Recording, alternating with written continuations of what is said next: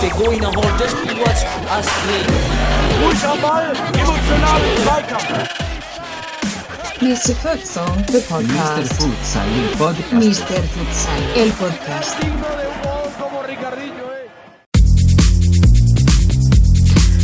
Hallo liebe Futsal-Community, heute wieder ein neuer Podcast hier von Mr. Futsal. Und nachdem wir uns einige Monate zurückgehalten haben, nun Schlag auf Schlag, Woche für Woche, ähm, hier der Versuch, äh, Content zu produzieren und äh, die Zuhörer in Futsal Deutschland auch äh, mit Informationen zu versorgen. Und äh, Schlagwort Informationen, heute gerne mit dem Schwerpunktthema Futsal-Bundesliga. Wie war die Arbeit zur Futsal-Bundesliga? Wie wurde geplant? Und was kann man sich vielleicht erwarten oder welche Probleme ähm, sind da zu erwarten? Und äh, wen könnte ich mir besseres einladen als jemanden, der sehr lange im Futsal aktiv war und auch in der Kommission Futsal des DFB mitgearbeitet hat. Und äh, der Gast heute ist 31 Jahre alt, ist äh, beruflich Leiter im Vertrieb, äh, Spieler von Holzpfostenschwerte von 2009 bis 2019 also über 100 Spiele für die Holzpfosten gemacht. Zweimal im Finale der deutschen Futsal-Meisterschaft. Äh, Teilnehmer der Studentennationalmannschaft, ähm, Weltmeisterschaft in Malaga und Brasilien. Als auch äh, fünffacher Teilnehmer ähm, und Spieler der DFB Futsal Nationalmannschaft. Die Spitznamen Mr. Futsal und Dr. Futsal. Äh, herzlich willkommen, Nils Klemms. Ja, hi, Mr. Futsal. Den Namen gebe ich direkt mal zurück. Ja, damals hatten wir uns ein bisschen überschnitten. äh, war, ein Namens, war da ein Namensdiebstahl? Ich weiß gar nicht mehr. Ich glaube, das hat sich so parallel entwickelt, oder? Also, ich habe keine Ahnung. Also ich habe mir den Namen sowieso nicht selbst gegeben und ähm, von daher alles gut. Ihr dürft ihn gerne für euch beanspruchen. Okay, das haben wir offiziell auf Band. Äh, dann bleibt es bei Mr. Futsal. Ähm, ja, Nils, ähm, äh, jahrelang dabei, viele Informationen gesammelt.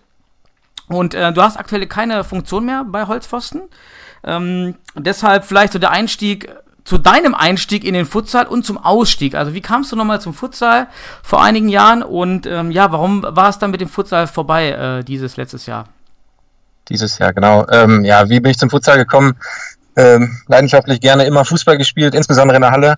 Ähm, dann irgendwelche, ich glaube, Europameisterschaften oder Weltmeisterschaften äh, auf Eurosport gesehen und äh, war sofort angefixt. Und dann hatten wir eben damals unseren eigenen kleinen Fußballverein, ähm, den wir 2005 gegründet haben mit Holzpfostenschwerte und haben uns dann gedacht, ja, äh, gibt's eigentlich auch Futsal bei uns äh, irgendwo in der Liga oder sowas und warum machen wir das dann nicht auch selber? Und äh, haben uns beim Verband gemeldet, da gab es damals tatsächlich schon eine Liga in Westfalen 2009 und ähm, ja, konnten dann auch direkt starten.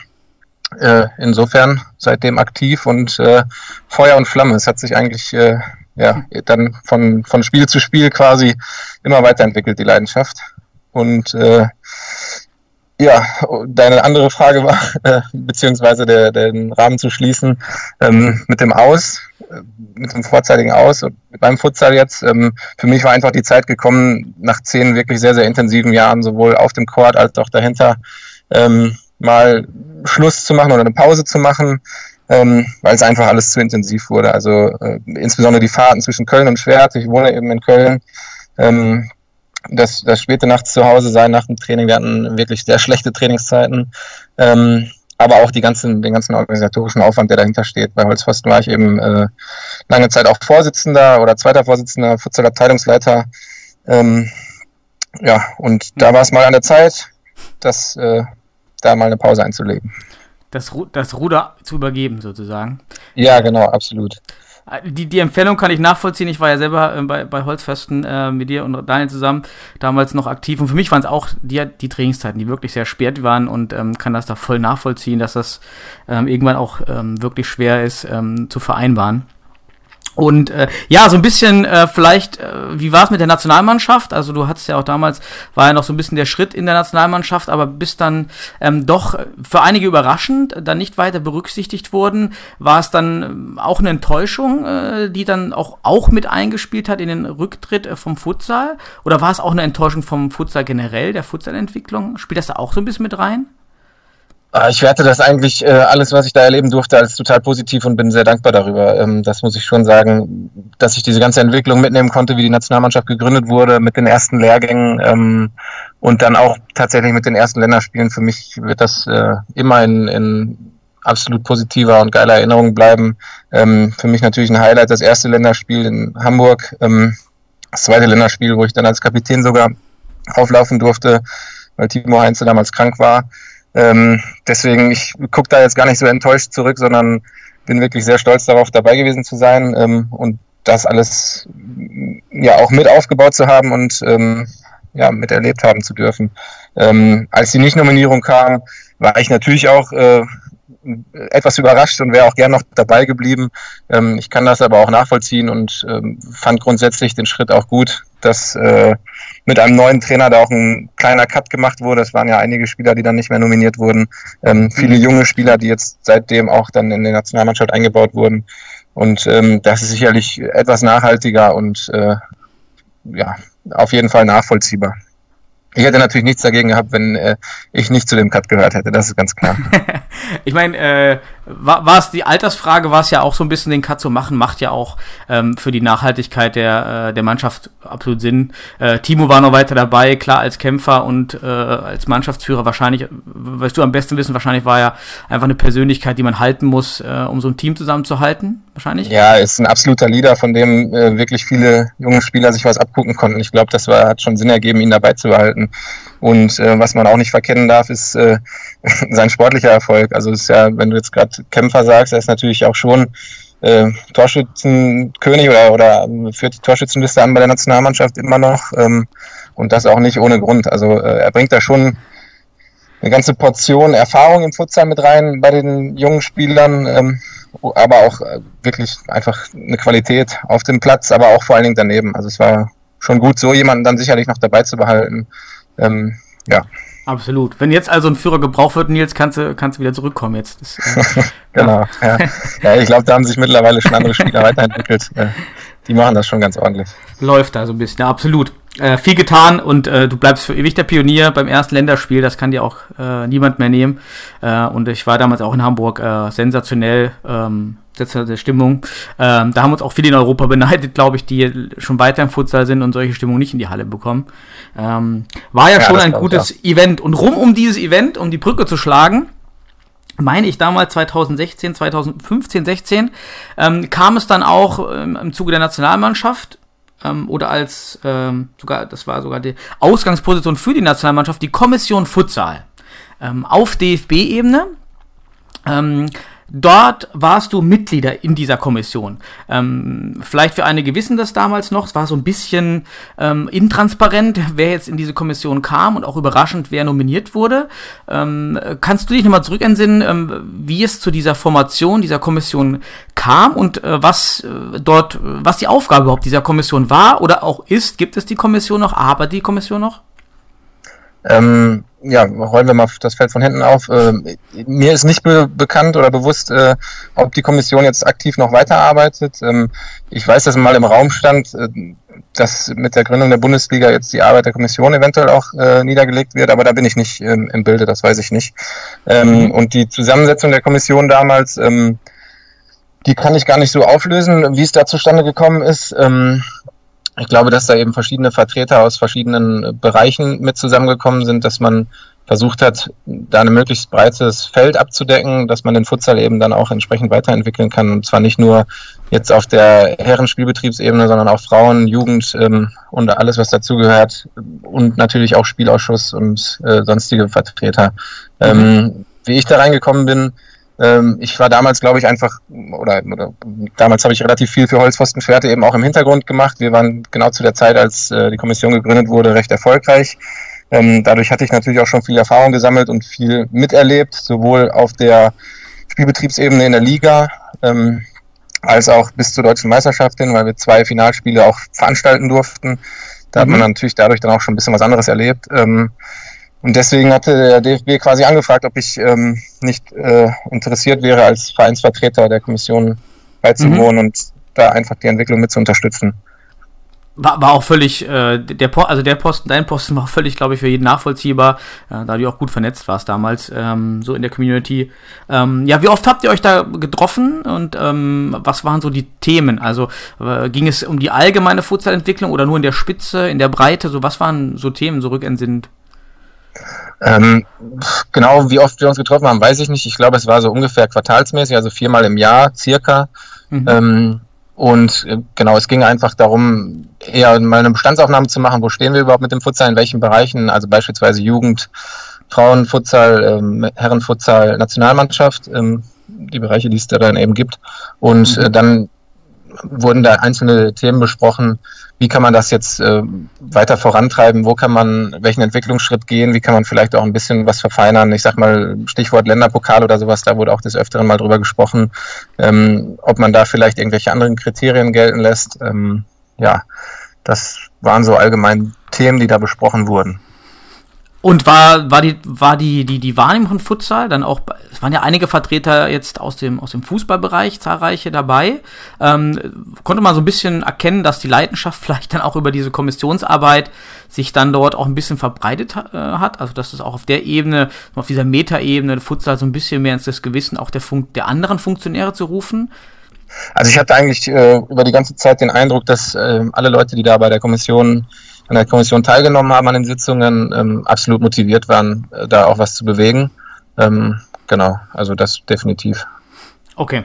Und ähm, ja, Teil dieser Kommission ähm, hat sich dann auch mit dem Thema Bundesliga beschäftigt, was heute unser Schwerpunktthema ist. Ähm, kannst du vielleicht ähm, zu Beginn ähm, nochmal kurz schildern, wie genau aus dieser Kommission heraus ähm, über die Futsal-Bundesliga diskutiert wurde? War das ein, ein Teil dieser Kommission oder ähm, was macht die Kommission überhaupt? Nur Entscheidungen oder äh, geht es auch in Diskussionen um, um Arbeit an Themen? Ja, genau. Also in der Kommission selber geht es vermehrt darum, dann wirklich sich auf den Stand zu bringen mit den verschiedenen Bereichen, um dann Entscheidungen auch äh, zu treffen. Das Ausarbeiten selber von Themeninhalten findet eigentlich mehr in Arbeitsgruppen statt, die jetzt nicht in der Kommission nochmal tagen. Ich glaube, das wäre auch gar nicht umsetzbar in äh, so einer zusammengewürfelten Kommissionssitzung, die dann alle drei Monate höchstens stattfindet, ähm, da alles auszuarbeiten. Deswegen gibt es da dann nochmal äh, abgegliederte Arbeitsgruppen, die sich dann äh, vermehrt oder verschwert äh, um um die einzelnen Themengebiete kümmern, um die auszuarbeiten. Da aus der Kommission abgeleitet gab es dann eben auch eine ähm, Arbeitsgruppe, die sich um den äh, Futsal-Wettbewerb der Herren gekümmert hat, und zwar um die Gründung einer Bundesliga, ähm, ja, die ja dann jetzt letzten Endes auch ins Leben gerufen wird. Ähm, genau, und da durfte ich als Vereinsvertreter mit Heiko Fröhlich zusammen, dem anderen Vereinsvertreter, ähm, ja, eben dran teilnehmen. Und ich denke, das war auch ganz sinnvoll, dass wir da unseren Input, Input aus der ähm, Szene eben mit beitragen konnten das State, nur, nur noch mal zurückzukommen zu der Kommission, ähm, war also, vielleicht waren auch die Anforderungen vielleicht von der Community an die Kommission als als Institution so ein bisschen ähm, über, also überspannt, weil die Kommission gar nicht vielleicht das leisten konnte, was sich jeder so gedacht hat vielleicht? Also ja, da, absolut, da würde ich dir komplett recht geben. Ich glaube, dass die mhm. Erwartungen aus der Szene ähm, deutlich zu hoch waren für die Kommission. Es war sinnvoll, die Kommission zu gründen, ähm, damit überhaupt mal ein Austausch stattfindet ähm, zwischen den verschiedenen Bereichen ähm, und auch mit erfahrenen Funktionären aus anderen Bereichen vom DFB, ähm, um dann auch vielleicht die ein oder anderen Hinweise zu bekommen, wie kann kann man eigentlich an welcher Stelle den Futsal weiterentwickeln. Und ähm, ich, ich bin ganz sicher, dass die Erwartungen an die Kommission viel zu hoch waren, dass man dachte, ja, jetzt ist eine Kommission gegründet, jetzt muss sofort die Nationalmannschaft durchstarten, jetzt muss sofort die Bundesliga kommen ja. ähm, und der ganze Spielbetrieb gesichert sein. Ähm, genau, das, da waren die Erwartungen sicherlich zu hoch, aber wie gesagt, aus der Kommission abgeleitet gab es dann eben verschiedene Arbeitsgruppen, die sich dann schon darum gekümmert haben, die einzelnen Themenfelder weiterzubringen. Und äh, das mit der Arbeitsgruppe äh, Wettbewerb, woraus jetzt dann die Bundesliga entsteht, ähm, hat mhm. ja dann auch beispielsweise schon Früchte getragen. Also wart ihr so die Begründer der ersten äh, Konzepte der, der, dieser Bundesliga? Ähm, aus, aus, welchem oder wie hat man damals argumentiert, jetzt, ähm, das war ja dann so 2017 wahrscheinlich, ähm, jetzt mit der Bundesliga-Planung zu Beginn? Also was waren so die Anfänge, warum, äh, waren, was waren die Argumente, ähm, jetzt die Bundesliga zu bringen oder sich mit der Planung zu beschäftigen? Naja, zum einen war natürlich die Nachfrage der Vereine da, ist, äh, oder die, der Szene, sage ich mal. Ähm, die eine Bundesliga gefordert haben. Und zum anderen ist es natürlich auch so, äh, dass der DFB sicherlich ein Interesse hat, ähm, die Nationalmannschaft auch wettbewerbsfähig zu machen, international, damals auch schon gehabt hat. Ähm, und das natürlich so gut wie möglich. Und wenn man sich dann eben die, die Ligaspiele anguckt, dann muss man auch schon ehrlich sagen, dass es da nach wie vor in den Regionalligen sehr unattraktive Spiele auch gibt ähm, und man sich eben als Spieler und als Verein nicht regelmäßig auf hohem Niveau messen kann. Und so mhm. entwickelt man sich natürlich nicht entsprechend sportlich weiter. Und da ist ähm, eine Bundesliga aus meiner Sicht unabdingbar, dass man es schafft, wirklich Woche für Woche oder zumindest äh, sehr regelmäßig auf sehr ho hohem Niveau sich zu messen und ähm, dadurch wird dann auch automatisch eine sportliche Entwicklung stattfinden. Absolut. Was natürlich dann, wovon natürlich dann die Nationalmannschaft am Ende auch wieder profitieren wird. Genau, da wollte ich, würde ich gleich nochmal gerne äh, drüber sprechen zu kommen, ähm, um die, um die äh, Umstände, die, die man dann geplant hat. Ähm, und zu dieser Planung, ähm, gerade hinsichtlich der, der Anforderung an die potenzielle Vereine, war es von Anfang an ein einheitliches Bild, was man wollte, was man fordern möchte, oder hat sich das Bild auch, wie man sich so diese Bundesliga dann äh, vorstellt oder wie man sie haben möchte, hat sich das vielleicht auch verändert über den Prozess dieser, dieser Arbeitsgruppe Bundesliga? Ja, das hat sich ähm, genau im Zuge der Arbeit der, der Arbeitsgruppe extrem verändert. Ähm, ich glaube, auch da sind die Anforderungen am Anfang viel zu hoch gewesen, oder ich weiß es. Ähm, ich denke, man hat sich zu sehr versucht zu vergleichen mit dem Profifußballgeschäft. Ähm, ich glaube, lange Thema war dann zum Beispiel, ähm, sich an der dritten Bundesliga festzuhalten oder vielleicht auch an der Regionalliga, wo man dann aber auch ehrlicherweise erkennen musste ähm, und zum Glück auch erkannt hat, dass der Futsal in Deutschland noch nicht so weit ist, um sich damit zu vergleichen. Auch wenn es unter dem Dach des DFB läuft, ist es eben noch kein professioneller Sport, der hier betrieben wird. Und ähm, deswegen, genau, waren die Anforderungen am Anfang definitiv zu hoch und man hat sich dann mhm. Stück für Stück immer weiter runtergearbeitet ähm, und ich denke jetzt ein relativ realistisches Bild zum Ende gefunden, was zum einen die Messlatte ähm, nicht zu hoch hängt für die Vereine, dass sie es gar nicht stemmen können, zum anderen aber auch nicht so niedrig, dass jeder jetzt die Möglichkeit hat, sofort in der Bundesliga zu starten. Eine gewisse Seriosität muss natürlich sportlich als auch organisatorisch gewahrt sein. Ja, natürlich, wenn man jetzt äh, sag mal, so eine, so eine niedrigschwellige Qualifikation hat, um immer wieder auf das Beispiel Regionalliga Nordost natürlich zu sprechen zu kommen, wo es gar keine Hürden gibt für manche Teams, dann äh, ist es natürlich auch für die Reputation äh, Ergebnisse von 100 zu 0 oder auch 30 zu 0 äh, nicht so optimal. Und ja, absolut. Dann war, was hat sich, ähm, was war das? Du bist dann ja ausgestiegen aus der Kommission oder bist ja auch von allen Posten zurückgetreten. Ähm, was war so der letzte Stand der Anforderungen? Was wollte man so finanziell? Was hat man am Anfang gedacht, was so eine, was, äh, was die, die Saison kosten könnte? Und auch welche, welche Anforderungen man möchte an Halle, an Infrastruktur und wo, inwiefern wurde das dann runtergeschraubt? Vielleicht hast du ein, ja, das, zwei Beispiele. Genau, das, das sind, glaube ich, ganz gute Beispiele für das, was ich gerade angesprochen habe. Also wenn ich jetzt mal äh, über die Sporthalle rede, hat man, glaube ich, am Anfang immer dieses Bild im Kopf gehabt, äh, Bundesligaspiel Spiele werden alle im Fernsehen stattfinden und wir brauchen irgendwelche Hallen wie beispielsweise jetzt die, die Halle in Hamburg, wo das erste Länderspiel stattgefunden hat. Ähm, da ist man dann relativ schnell zu der Erkenntnis gekommen, dass äh, mit Sicherheit nicht jedes Bundesligaspiel in der, im Fernsehen übertragen wird, vielleicht sogar auch erstmal gar keins zum Start der Bundesliga. Ähm, und man solche Anforderungen auch nicht setzen muss, weil es auch diese Fanbase oder die Nachfrage in dem Sinne noch nicht gibt. Das heißt, ähm, es sollte schon eine Sporthalle sein, die natürlich eine gewisse Zuschauerkapazität hat, ähm, die vielleicht auch der Versammlungsstättenverordnung unterliegt, das heißt 201 ähm, Zuschauer oder mehr. Mhm. Ähm, und natürlich ähm, eine gewisse Infrastruktur gewährleistet ist. Also sei es jetzt eine Anzeigetafel, sollte eine Selbstverständlichkeit sein, die funktioniert, die von, für alle Seiten sichtbar ist. Ähm, eine gewisse Größe in der Halle für das Spielfeld, dass man auch einen gewissen Auslauf hat. Ähm, oder ja, jetzt geht's ein bisschen zu sehr ins Detail, irgendwelche ähm, Dopingräume oder Möglichkeiten, Gästefans und Heimfans vielleicht zu trennen. Ähm, ich glaube, das ist ein deutlich realistischeres Bild als das, was da am Anfang gesponnen wurde mit irgendwelchen großen Arenen, die jeder dann jederzeit zur Verfügung haben muss fürs Fernsehen. Mhm. Ähm, und der finanzielle Aspekt, da geisterten ja, glaube ich, auch in der Szene ziemlich äh, ja. horrende Summen rum, ähm, was so ein Verein aufbringen muss ähm, und dass das vorgeschrieben werden würde vom DFB. Ähm, ich glaube, ich habe äh, zwischen 100.000 und einer Million habe ich so ziemlich alles gehört. Äh, tatsächlich gab es mal äh, so eine Kostenschätzung von vom DFB.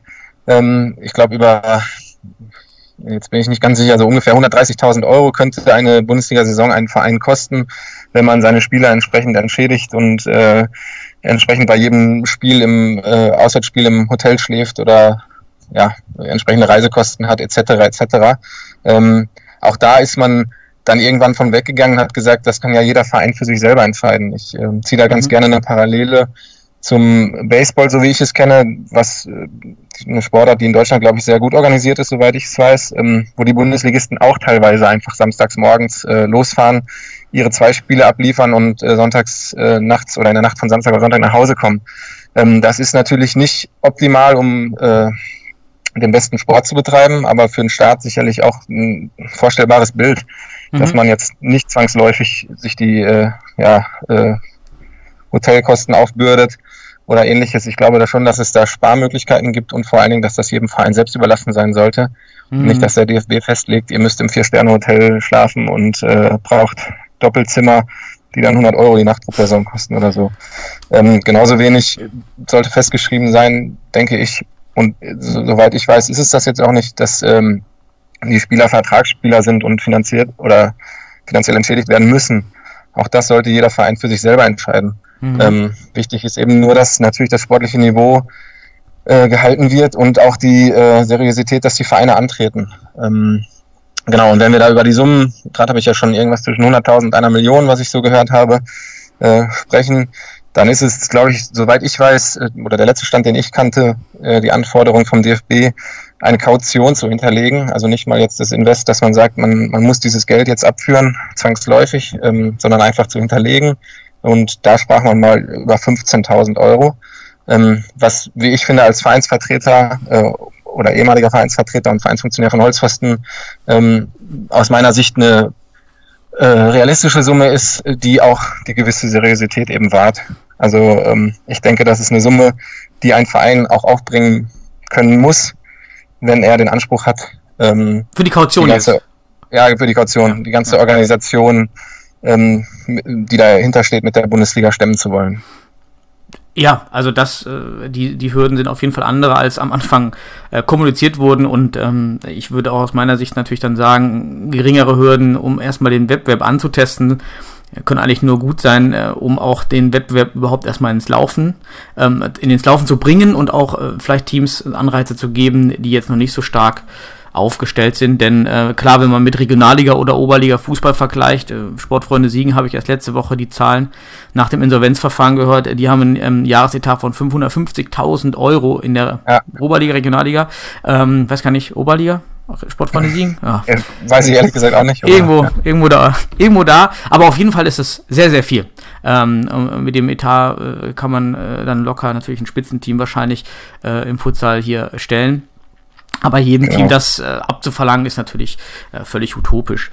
Ähm, ja, es ist, ist, ist ja auch nicht gesagt, dass nicht das ein oder andere Team sich dahin entwickeln kann, ähm, egal wie schnell, egal ob schnell oder langsam. Aber ich sehe das eigentlich so, wie du es gerade gesagt, hat, äh, gesagt hast, dass es wichtig ist, mal zu starten ähm, und die Hürde zumindest so niedrig wie möglich zu halten. Wie gesagt, immer vor dem Hintergrund, dass der Spielbetrieb auf jeden Fall auf einem vernünftigen Niveau stattfindet, also sowohl sportlich als auch organisatorisch, aber ja. eben so, dass es äh, absolut realist, ein realistisches Bild abgezeichnet wird. Was habt ihr bei der Kommission hinsichtlich der Zuschauer geplant? Was war so äh, in der Diskussion? Ich meine, wir sehen ja aktuell in den Topspielen weiterhin, wenn, wenn es wirklich viele Zuschauer sind, mal in Schwerte und Sennestadt, hier im Westen weiß ich, dann kommen halt dann doch mal 200, aber dass man schon mehr als 200 hat, äh, wird schon ziemlich schwierig. Wir sehen das bei Fortuna Düsseldorf, die jetzt im Castello mit 2500 Plätzen oder wie viel auch immer jetzt spielen. Und nur die Halle zu haben, also das Angebot zu schaffen, schafft natürlich keine Nachfrage. Ähm, was waren dort für, für Planung oder gab es überhaupt Planung hinsichtlich der Zuschauerzahlen in den ersten ja, ein, zwei Jahren? Was würde man so erwarten? Also wahrscheinlich könnte man sagen, über 200 im Schnitt, das wäre schon top oder hat man dann mehr erwartet? Ähm, tatsächlich haben wir gar nicht so klare Erwartungen da formuliert, zumindest erinnere ich mich nicht daran. Ähm, wichtig war eben, ich, so habe ich das jetzt im Kopf und deswegen ist die Grenze bei 201 Zuschauer, ähm, dass man sagt, ähm, die Infrastruktur ist gewährleistet, ähm, mhm. beziehungsweise auch alles Rechtliche, was dahinter steht. Und äh, ich glaube, das ist Ländersache, aber ich meine zumindest in NRW wäre es so, dass die Versammlungsstättenverordnung ab, ich glaube, 200 Zuschauern im geschlossenen Räumen gilt. Ähm, ich glaube, in den meisten Ländern ist das so, oder ab 201 eben. Und deswegen hat man sich darauf festgelegt, weil dann eben auch gewährleistet ist, dass es entsprechende Fluchtwege gibt. Das beantwortet jetzt deine Frage nicht so richtig, ähm, aber wir haben, wir haben da nicht, äh, nicht ganz klar gesagt, wir erwarten so eine Zuschauerzahl. Okay. Ich glaube, die Erwartung ist schon da, wenn es mal Fernsehspiele geben soll, dass dann entsprechend äh, die Vermarktung auch so angekurbelt wird, dass man natürlich eine volle Halle oder zumindest eine volle Fernsehtribüne zeigen kann. Wahrscheinlich, wenn es soweit ist, ist Fernsehen auch gar kein Thema mehr mit The Zone und anderen äh, Online-Streaming-Anbietern. Verändert sich auch eigentlich das komplette Konsum und auch damit natürlich das ganze, äh, das, die ganze Struktur, das zu, zugänglich zu machen. Also letztendlich könnte ja jetzt schon jeder äh, eine, eine Cam aufstellen, Facebook Live und es werden übertragen über den DFB-Channel. Also auch das wäre irgendwie aktuell ja möglich. Ähm, von daher wird die technische Entwicklung auch der Bundesliga helfen. Ähm, ja, was, das Mag sein, ja. Was ich glaube ich nutzen möchte, so als Anker, um jetzt von dieser ähm, äh, Vergangenheitssicht mal auf die Arbeit der Kommission rüberzuschwenken, auf so die Vorstellung oder auch, äh, was du dir so versprichst ähm, oder von der Bundesliga, die kommt und das so ein bisschen zu diskutieren. Ähm, vielleicht der erste Ansatzpunkt, den ich interessant finde, ist, dass du auch richtig gesagt hast, man sollte keine Anforderungen von DFB-Seite, von, von, vom, vom Wettbewerbsveranstalter an die äh, Gehälter und an die Kosten, an die Spielerentlohnung stellen. Jetzt ist natürlich ähm, im Sport immer wieder, im sportlichen Wettbewerb führt dazu das sogenannte Rattenrennen einsetzt. Also jeder möchte gerne sich weiter verstärken. Der eine kauft einen Profi aus dem Ausland, dann braucht der andere schon zwei Profis, um das zu kompensieren. Dann kauft der dritte, braucht schon vier Profis. Also um dann letztendlich als oberstes Ziel nicht abzusteigen, ähm, kommt ja ohne, ohne die Vorgaben, ähm, würde ja dann vielleicht doch wieder am Ende so stehen, dass der Kader, um den Klassenerhalt zu sichern, dort die 200.000 Euro, die vielleicht im Raum stehen, braucht, wenn wir so sagen wollen, also nicht vorgeben, aber implizit ist das notwendig, um den Klassenerhalt zu sichern. Ähm, was wird, wie siehst du da die Zahlen oder was ähm, für Absicherungsmechanismen gibt, gab es auch vielleicht äh, so eine Closed League ähm, für ein, zwei Jahre? Äh, wurde das mal diskutiert? Es ist ja so halb closed, ein Absteiger und der andere ist äh, Relegation, also es ist ja schon recht verschlossen, was gut ist. Ja. Ähm, ja, genau. Also es, es wurde tatsächlich mal disku diskutiert, ob es eine Closed League geben soll für zwei Jahre, damit man auch eine gewisse Planungssicherheit hat, zumindest nach unten hin. Mhm. Ähm, Aufsteiger hätte es dann trotzdem geben sollen, damit man die Bundesliga aufstocken kann. Ähm, jetzt ist ja dann so genau so, ein, so, eine Kompromisslösung gefunden mit nur einem Absteiger. Ähm, ich weiß ehrlich gesagt gar nicht, ob das jetzt tatsächlich dann auf zwei Jahre so begrenzt ist und dass man die Bundesliga dann aufstocken will. Ähm, da bin ich gar nicht mehr sicher, ob das jetzt so verabschiedet wurde. Ähm, aber dadurch ist natürlich gewährleistet, oder es ist erstmal schwierig abzusteigen, wenn nur eine Mannschaft absteigt. Oder der zweite geht, glaube ich, noch in die Relegation, der vorletzte. Ähm, und dass die Mannschaften sich so ähm, viel Unterstützung aus dem Ausland holen, ähm, da habe ich ehrlich gesagt nicht so Sorge vor, dass das jetzt im großen Stile passiert. Und ich glaube, der ein oder andere ähm, erfahrene Spieler aus dem Ausland äh, kann uns in der Entwicklung sicherlich gut tun. Ähm, Überhand sollte es natürlich nicht nehmen, aber das kann ich mir ehrlich gesagt nicht vorstellen. Warum sollten so viele Spieler aus dem Ausland nach Deutschland kommen, wenn der Wettbewerb doch aktuell noch relativ uninteressant hier ist? Ähm, mhm. des, deswegen habe ich da ehrlich gesagt nicht so Sorge vor. Und wenn die ein oder anderen Spieler kommen, dann glaube ich schon, dass ähm, die Entwicklung in, also die sportliche Entwicklung davon profitieren wird. Also ein, ein Markt, den ich, den ich mir jetzt vorstellen könnte, der natürlich schnell angezapft werden könnte, ist der, der brasilianische Markt mit, ähm, viele Brasilianer haben ja die doppelte Staatsbürgerschaft mit italienischen Pässen und ähm, ähm, also anderen EU-Pässen, dass man dort vielleicht schnell zuschlägt ähm, in, diese, in diese Legionäre und am Ende ähm, könnte man ja argumentieren, für die Bundesliga vielleicht gar nicht dazu deutsche Spieler ähm, aufs Parkett zu schicken, sondern nur Legionäre und die Deutschen äh, sitzen dann da, klar, lernen von den Profis, ähm, aber vielleicht um die Spiel ähm, um die Spielerfahrung zu gestalten, könnte es vielleicht so ohne bestimmte Regul Regulierung, wenig, man kann es ja auch gar nicht regulieren, aber wie siehst du da die Gefahren dann vielleicht dann äh, dann doch, dass dann über nicht über ein Jahr, vielleicht aber über ein, zwei, drei Jahren dann äh, so Strukturen entstehen wie im deutschen Volleyball ähm, und ähm, in anderen deutschen Ligen, die ähm, gegründet wurden und dann viele ausländische Spieler doch geholt haben. Ähm, ja, die Gefahr ist mit Sicherheit da, ähm, aber wie gesagt, ich werte die jetzt nicht als allzu hoch. Ähm, Wenn es den einen oder anderen Verein gibt, der sich dann komplett mit irgendwelchen ausländischen Spielern verstärken will, ähm, kann das natürlich sein, aber es das heißt ja nicht, dass dann die anderen Vereine nicht auch mit deutschen Spielern versuchen, dagegen zu halten. Und, ähm, und auch dann würde ja ein sportlicher Wettbewerb wieder angekurbelt werden und ähm, die Entwicklung würde auch bei deutschen Spielern ähm, vonstatten gehen. Ähm, ob dann am Ende alle Vereine mit ausländischen Spielern auftreten, pff, ja, die Gefahr, wie gesagt, ist da. Ich weiß tatsächlich jetzt auch gar nicht, ähm, was am Ende in den Durchführungsbestimmungen oder in dem Statut Futsal Bundesliga steht. Ist, auch das wurde diskutiert, ähm, dass man eben nur eine bestimmte Anzahl von zumindest nicht EU-Ausländern zulässt. Mhm. Ähm, ich glaube, dass das reingekommen ist mit, mit drei Spielern. Müsste dabei sein, Und ja. es wurde auch mal diskutiert, ähm, dass äh, es einen bestimmten Anteil an deutschen Spielern oder auch Nachwuchsspielern zumindest im Kader geben muss. Viel mehr kann man dann natürlich auch gar nicht vorschreiben. Ähm, aber die Tricks kennen wir, glaube ich, auch alle aus dem, äh, aus, aus dem Profifußball, dass dann irgendwelche Spieler im Kader sind, die dann sowieso nicht spielen.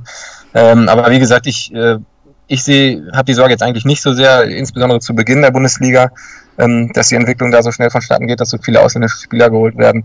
Und ansonsten glaube ich und hoffe ich, ähm, dass der deutsche Fußballmarkt so groß ist, dass da viele aus dem Fußballbereich in den Futsal kommen und wir die Qualität dann einfach ähm, selber mit deutschen Spielern über die mhm. nächsten Jahre irgendwie befriedigen können. Hoffen wir es. Also ähm, die Bundesliga ist natürlich dann der, der Ort, an dem sowas entstehen kann. Ähm, ohne würde es wahrscheinlich auch nicht entstehen oder nur sehr langsam. Ähm, kommt dann natürlich auch darauf an, wie die Vereine untereinander kooperieren und sich vielleicht nicht immer nur den Wettbewerb ausliefern, sondern das gemeinsame Wachstum so ein bisschen da äh, an die Spitze stellen. Ähm, ja, der, der Zeitpunkt jetzt, 2021, äh, 22, ähm, wie würdest du den so ein bisschen diskutieren? Äh, guter Zeitpunkt oder was äh, läuft vielleicht noch, was läuft gut, weshalb man das jetzt schon einführen kann? Und aber auf der anderen Seite so ein bisschen, was, was fehlt eigentlich noch, ähm, weshalb man argumentieren könnte, vielleicht doch nochmal zwei Jahre zu warten. Nicht, dass ich das auch wollte, aber ähm, wo man sagt, da sind noch ein paar Defizite eigentlich, die wir verpennt haben. Ähm, ja, da, ich glaube, da kann man weit ausholen. Meine ganz persönliche Meinung ist, ähm, ich hätte mir die Bundesliga tatsächlich auch noch ein Jahr früher gewünscht, ähm, um einfach mal zu starten, um die Entwicklung voranzutreiben, um auch der Szene zu signalisieren, da passiert was, ähm, um auch einen gewissen Anreiz für die Spieler zu schaffen, weil wie gesagt, die Regionalligaspiele sind doch teilweise auch sehr langweilig. Ähm, wenn, wenn sie dann irgendwie 100 zu 0 oder von mir aus auch nur 10 zu 1 ausgehen oder so. Ähm, deswegen vor dem Aspekt hätte ich mir eigentlich eine Bundesliga durchaus auch ein Jahr früher gewünscht, ähm, wovor man natürlich warnen muss. Und in, in dem Sinne ist es vielleicht gut, dass es nicht ein Jahr früher passiert ist und hoffentlich nicht zu früh jetzt überhaupt eingeführt wird, ähm, ist, dass die Vereine sich auch strukturell entsprechend weiterentwickeln müssen. Also es geht nicht nur um das Sportliche und das darf man nicht vergessen, ähm, man muss auch organisatorisch entsprechend aufgestellt sein. Und viele Futsalvereine sind da, glaube ich, noch so aufgestellt, dass da eine Person oder, oder wenige Personen alles machen.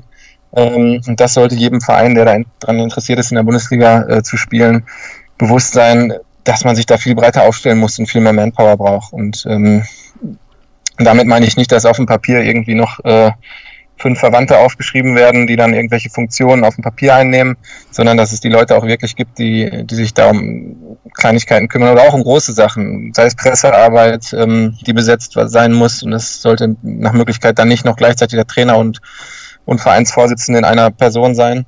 Ähm, ich glaube, dass das ein Bereich ist, den viele Vereine sehr unterschätzen, äh, mhm. an dem sehr viel gearbeitet werden muss. Ähm, ein anderer Bereich, äh, an dem sicherlich Verband und Vereine zusammenarbeiten können, ist ähm, die Aus- und Weiterbildung von Trainern. Ähm, da haben wir einfach auch noch sehr, sehr wenig Material ähm, oder ausgebildete Trainer, die den Futsal entsprechend weiterentwickeln können, wobei das jetzt vielleicht auch kein Hindernis für den Start einer Bundesliga sein sollte. Ähm, das kann natürlich auch dann noch kommen. Aber ich denke, das ist auf jeden Fall ein wichtiger Ansatzpunkt, um den, den Sport überhaupt weiterzuentwickeln dass es genau. da auch entsprechendes Angebot gibt. Würde ich äh, absolut äh, beistehen. Fehlt auch aktuell das Angebot. Und jetzt natürlich irgendwelche Hürden äh, einzuführen. Man muss eine B-Lizenz haben, würde wiederum nur wieder ausländische Trainer ähm, auch bevorteilen, die diese Lizenzen haben.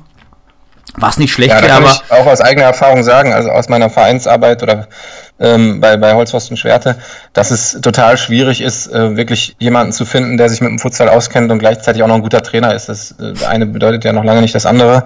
Ähm, und das ist äh, total wichtig für die Vereine, dass es da Weiterbildungsmöglichkeiten gibt, die geschaffen werden vom DFB, ähm, mhm. die die Vereine dann aber hoffentlich auch wahrnehmen. Aber da bin ich eigentlich ziemlich äh, von überzeugt, dass, dass das Interesse da ist, sich weiterzubilden oder die entsprechenden Leute, die vielleicht gute Trainer sein können oder es schon sind, ähm, entsprechend sich im Futsal dann auch weiterbilden. Und einen Punkt habe ich gerade noch vergessen, als du äh, gefragt hast, was, was die Vereine vielleicht auch machen können, ist äh, ähm, Thema Jugendausbildung, ähm, auch da muss sicherlich mehr Angebot geschaffen werden und ähm, auch da sollten die Vereine sich ähm, versuchen, bestmöglichst aufzustellen, um auch dann einen entsprechenden Nachwuchs zu haben, wenn die, wenn die erste oder zweite Generation rauswächst, dass man eben dann auch noch Spielermaterial hat, was nachkommt.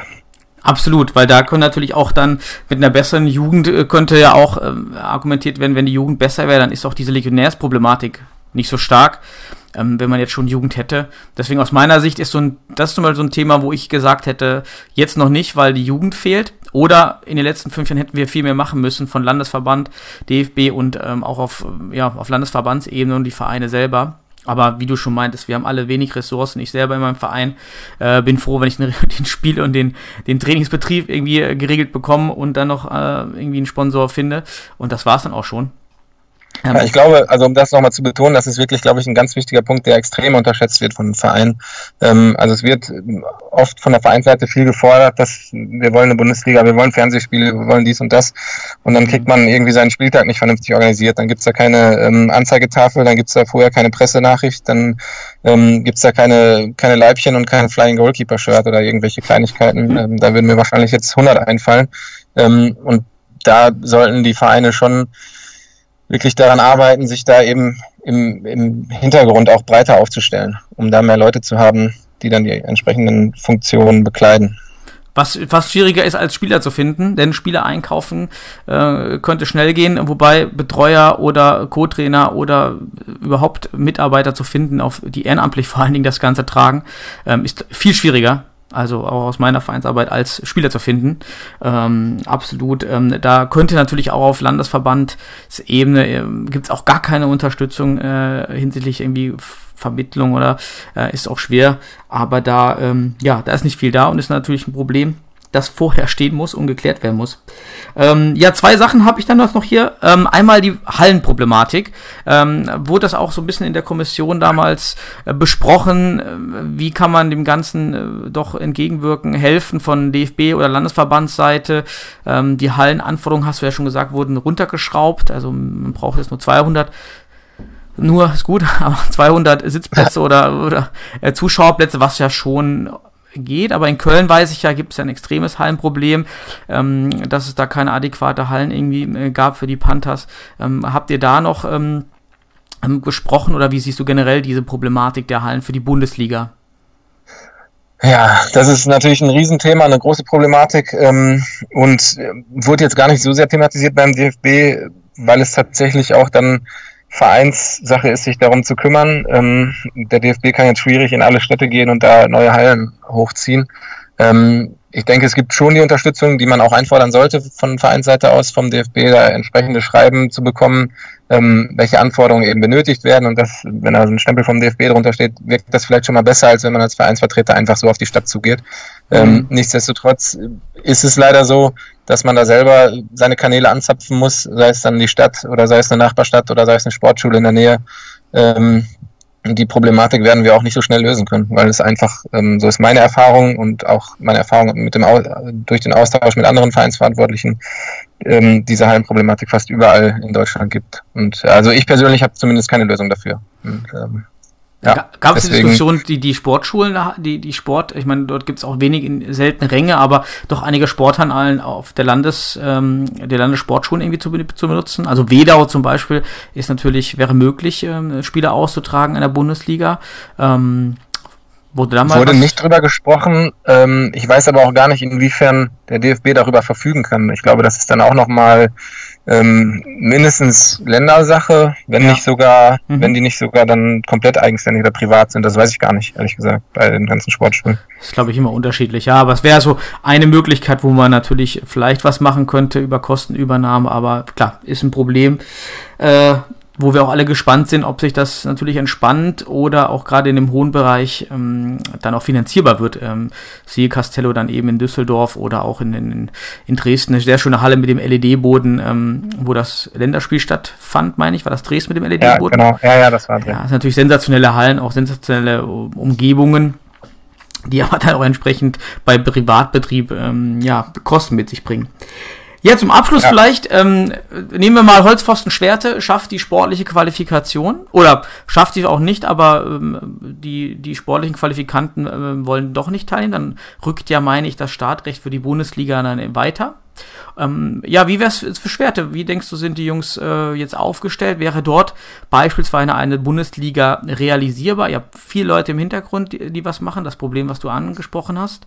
Aber reicht es trotzdem? Ähm, äh, Trainingssituation, Hallensituation, ist das ein Problem in Schwerte? Oder ähm, weil das ist, glaube ich, Schwerte für viele gut nahbar. Man kennt den Verein so, so ein bisschen, äh, um sich daran auszurichten, so wie so ein Verein wie Schwerte für die Bundesliga, so wie HD ready ist, sind die Bundesliga ready. Ähm, ja, ich habe ja lange daran mitgearbeitet oder auch maßgeblich daran äh, gearbeitet, dass Schwerte dafür ready ist. Ähm, ich muss vorwegnehmen, dass ich jetzt nicht mehr äh, äh, oder keine Funktion mehr innehabe, deswegen bin ich nicht mehr ganz so 100% im Thema. Natürlich kriege ich trotzdem noch vieles mit. Und wenn man jetzt mal vom Sportlichen weggeht, was äh, wirklich ein, auch da hat Schwerte ja jetzt einen Cut gemacht oder beziehungsweise versucht, so einen kleinen Umbruch zu machen und äh, das wird sicherlich noch ein schwieriges Thema. Ähm, was den Hintergrund angeht oder die Organisation des Vereins, denke ich, ähm, sind die Jungs da schon sehr, sehr gut aufgestellt für die, ähm, Mhm. ja, für die Futsal-Szene, ähm, weil es eben auch ein Mehrspartenverein ist und jetzt nicht nur die eine Futsal-Abteilung. Ähm, also da Helfer zu finden für entsprechende Spiele ist eigentlich nie ein Problem gewesen. Und soweit ich weiß, ist auch der, ähm, das Team hinter dem Team ähm, von der Futsalmannschaft ziemlich breit aufgestellt mit äh, mit Teammanager, äh, Pressevertreter, ähm, Fanbeauftragten und was es da sonst noch alles gibt. Also ich denke, organisatorisch würde Schwerte da äh, ja das, das schaffen und das war ja auch schon seit einigen Jahren in Schwerte das Ziel. Und ähm, ich wünsche es den Jungs auf jeden Fall und hoffe, dass das sportlich dann eben auch noch entsprechend dazukommt. Ist natürlich auch wichtig für Spieler, die sich jetzt neue Vereine aussuchen, sich nächste Saison, in der sich qualifiziert wird, dann schon einen Verein vielleicht strategisch zu suchen, der dieses Potenzial hat. Äh, Ja, kann ich natürlich Schwerte nur empfehlen. Genau, klar. äh, jetzt kann sie die Chance nutzen, äh, Schwerte, bitte kommt. Ähm, nee, aber ist ja wirklich aus Spielersicht äh, eine Frage, zu welchem Verein gehe ich da, wer hat die Struktur überhaupt, ähm, durchaus berechtigt. Ja, dann Abschlussfrage, Nils. Wenn die Bundesliga kommt, die Futsal-Bundesliga, sehen wir den Mr. Futsal, Dr. Futsal, irgendwann wieder im Futsal dich ein. Ah, ja, äh, kann ich nicht mit Ja, aber auch nicht mit Nein beantworten. Ich schließe nicht aus. Der Futsal war, ist und bleibt meine Leidenschaft auf jeden Fall. Ähm, ich versuche auch hier und da noch immer Spiele mir anzugucken und verfolge natürlich die Szene. Ähm, ob ich nochmal äh, in irgendeiner Funktion da tätig werde, das, das halte ich mir offen. Im Moment gibt es da ein bisschen andere Prioritäten in meinem Leben und äh, gucken wir mal, was, was die nächsten Jahre so mit Kommentator ist noch offen, oder? Macht es da noch eigentlich was? Beim Kommentator? Gibt es da noch Angebote? Hm. Nee, gab es mal Nachfragen? Äh, na, zuletzt wurde es ja gar nicht mehr übertragen. Also Ja. ähm, das ist sicherlich was, was mir sehr viel Spaß gemacht hat, was ich auch jederzeit gerne wieder machen würde. Ähm, genau. Dann muss natürlich müssen die Spiele erstmal wieder übertragen werden. Also wir nehmen dich auch gerne als Kommentator und die Kollegen von äh, der kleine Jungen äh, Podcast bestimmt auch. Da kannst du auch Jobs finden. Ja, alles klar, dann weiß ich ja, wo ich meine Bewerbung einreichen muss. Bitte. Ja. Alles klar, ich danke dir vielmals, Nils. Und äh, ja, Ja, sehr gerne. noch einen schönen Abend. Danke Dankeschön. Danke auch so. Ciao.